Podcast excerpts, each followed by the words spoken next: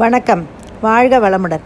நான் உங்கள் மாலா கிருஷ்ணமூர்த்தி இன்றைக்கு நான் பேசப்போகும் தலைப்பு சத்திய சோதனை.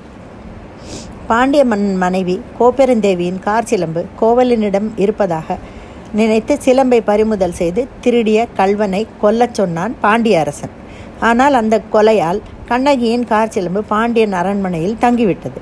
அப்படியானால் அவன் பான் அவன் தீர்ப்பின்படி அவன் கல்வன் மரண தண்டனை அவனுக்கும் பொருந்தும். குடிமகனுக்கு ஒரு நீதி கோமகனுக்கு ஒரு நீதி கூடாது.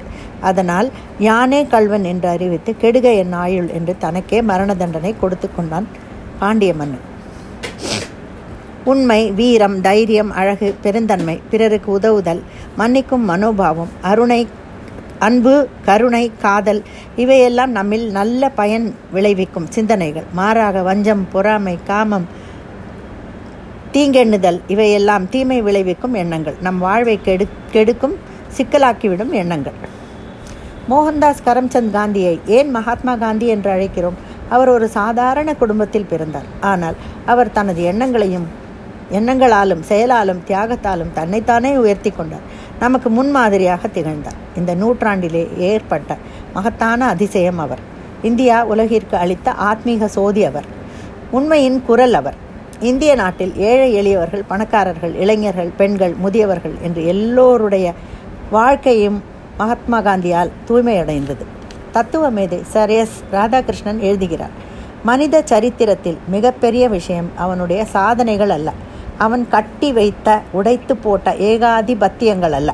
சத்தியத்தையும் தர்மத்தையும் தேடிக்கொண்டு யுகத்திற்கு யுகம் அவனுடைய ஆத்ம வளர்ச்சி அடைந்து வந்திருக்கிறது. அதுதான் மிகப்பெரிய விஷயம்.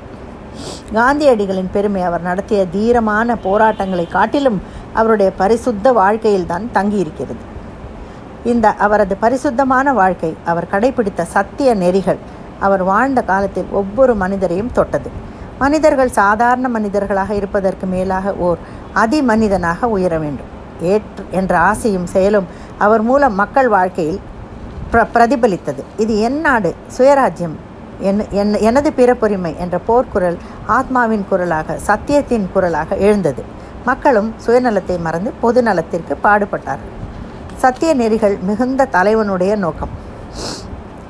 இன்றைய தேவைகளை அனுசரித்து தன்னுடைய லட்சியத்தை தாழ்த்தி கொள்வதாக இருக்கக்கூடாது.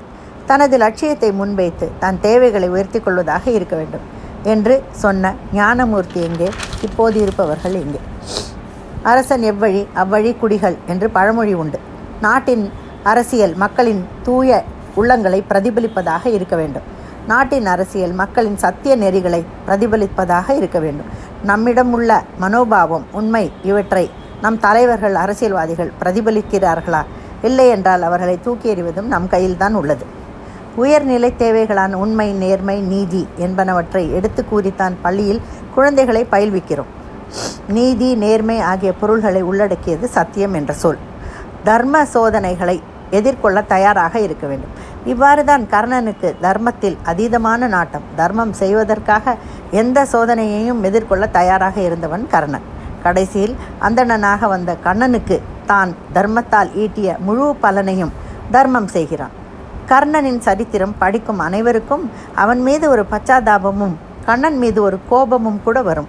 ஆனால் கண்ணனுக்கு கர்ணனுக்கு தான் பட்ட இடர்கள் தெரியவே இல்லை. தான் கொண்ட கொள்கையை காப்பாற்றிய சந்தோஷமும் பெருமையும் தான் எஞ்சியது.